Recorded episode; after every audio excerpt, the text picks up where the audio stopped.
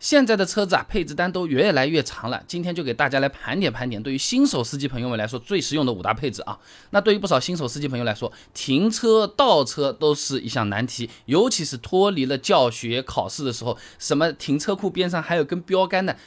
停车库没这种东西的啊。那这主要是因为新手难以把。倒车时的这个空间和距离，哎，来把握好啊！某车之家研究中心啊，曾经在车主当中啊做了个调查的，他结果这样啊，百分之三十五点一的人都认为倒车的时候车尾和后车的距离是最难把握的。所以说，第一个推荐给新手朋友们的。这个配置当然就是倒车雷达了。那如果同时还有影像，甚至是三百六十度影像，那是更好啊。那通过超声波反射，雷达呢可以准确的探测车尾的盲区，来帮助我们新手朋友们控制住和后方障碍物的距离啊。那崔小川等人呢，在中国测试期刊上面有篇论文的《倒车雷达探测范围测量方法及准确度分析》里面啊，他也做过一个实验。他的这个测试用的这个样车啊，车尾四个倒车雷达，探测区域呢有四点四六平方米，而且呢用一米的障碍物哎来。模拟这个四到六岁的小孩子，那么雷达探测范围，哎，占对应视野盲区的百分之九十八点六七，什么意思啊？就是说，只要障碍物不是太矮太矮，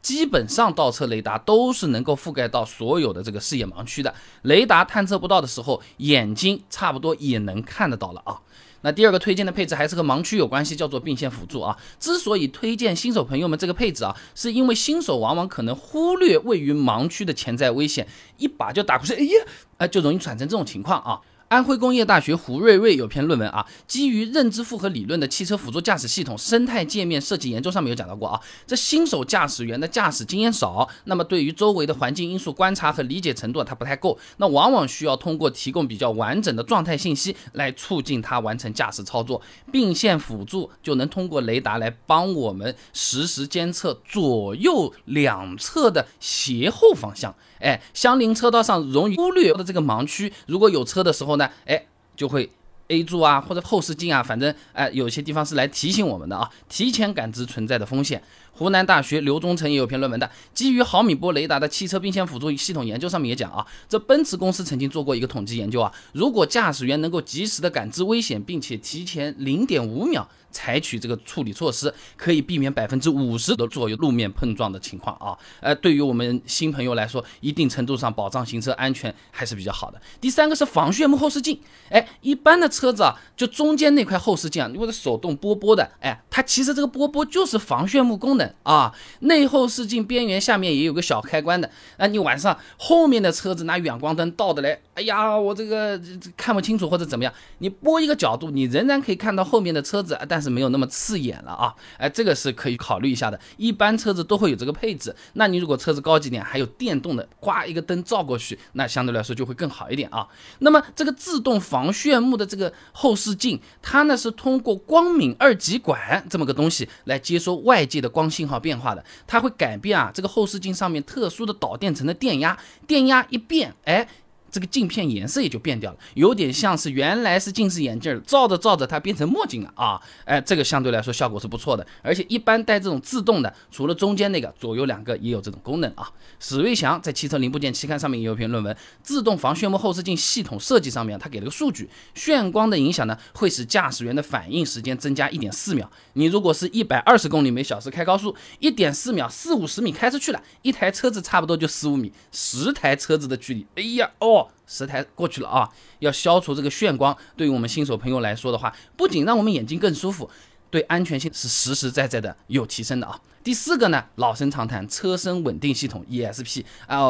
不管是新手还是老手，我都是推荐要有的啊。陈英鼎等人发表在《时代》期刊上面的论文啊，汽车安全系统的技术及未来发展探寻上面有讲到啊，这汽车的 ESP 电子稳定系统呢，主要是通过各种传感器收录的汽车行驶状态，哎，对它进行的检查，最后呢，是由电子控制器对信息计算分析和设定好的安全参数进行一个对比，哎，你发现不一样，异样的时候，哎，这个电子控制器啊，啊，它就会发出操作指令啊，使得这个制动压力啊、发动机输出的转距啊，保持正常状态，来避免失控，自动的，这个就好像这个车。车子上面配了一个二十四小时全天候的安全教练，一旦我们操作失误或者遇到突发情况，它就会马上发现，自动进行修正啊。尤其对于我们新手朋友来说，哎呀，车子打滑了，在转圈了，滑出去了。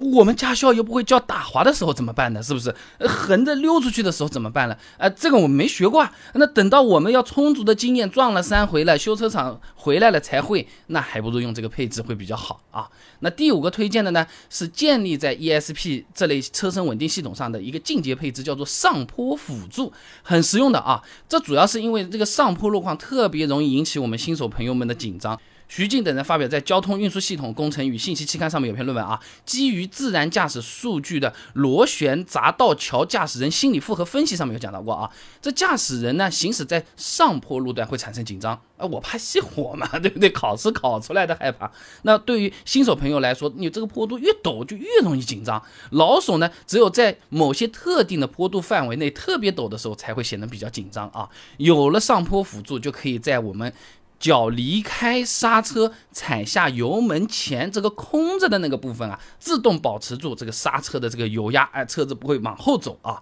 哎，这个是非常实用的，哎，这东西